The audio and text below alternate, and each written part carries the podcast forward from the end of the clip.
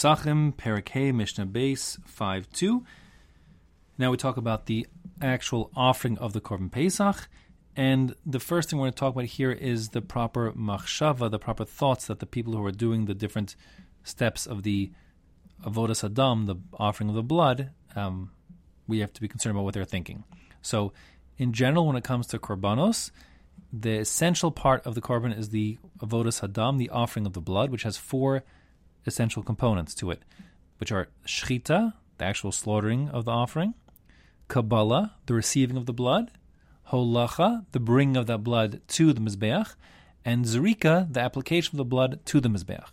And if any of those four go wrong, by certain definition of what wrong is, then the korban, the offering is rendered invalid. It's possible.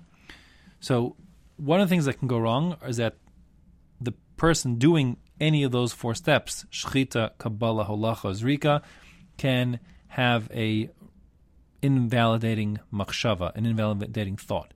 Normally, the rule is, by the way, that thoughts don't mess up your mitzvahs. If you think something strange when you're shaking your lulav, or you think even negative thought when you're doing your about the person you're giving tzedakah to, you still fulfill your mitzvah. Maybe not on the highest level, but you fulfill the mitzvah. When it comes to korbanos, they're unique in that if you have um, errant thoughts, they can ruin everything.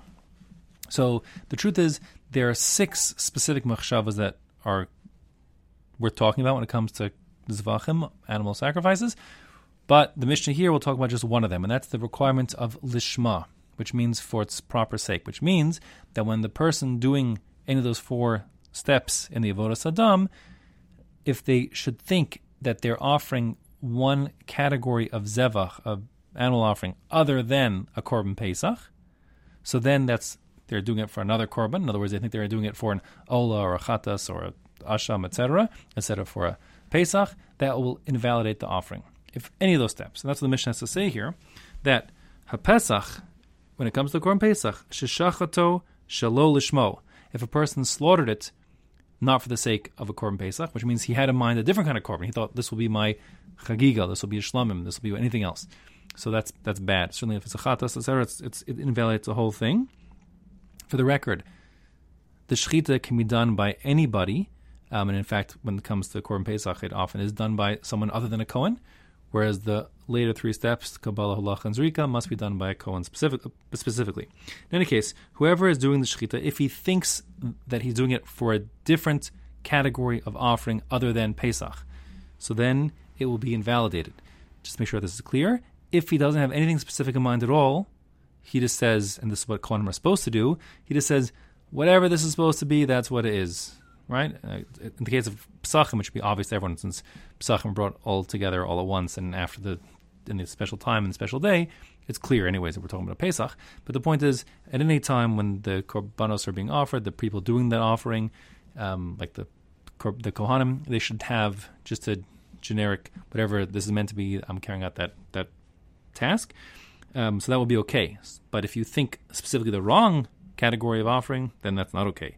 So if one hapesach if you slaughter it for the wrong category of offering, vikibel, or if you receive the blood, the vav here is an or, not an and, vehilech, or if a person transported the blood to the mizbeach thinking he's doing it for an offering other than a korban pesach, vizarak, or if the application of blood was done with in mind for a different category of offering besides a pesach, shlolishmo for the wrong category.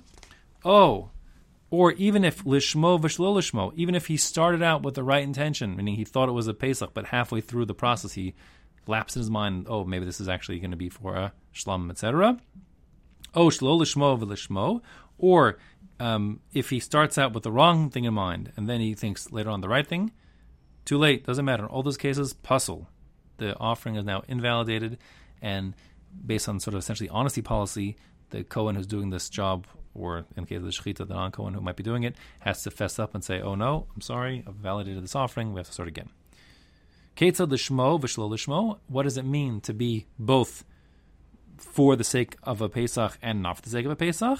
Um, L'shem Pesach, he starts out thinking, let's say when he's doing the holacha, as he's bringing that blood to the Mizbeach, his first steps is thinking, I'm going to bring this blood as a Pesach, but then, Ulashem Shlamim, the second half of his walk over there, he lapses into mind and thinks this will be for a korban shlamim. No, that renders it invalid.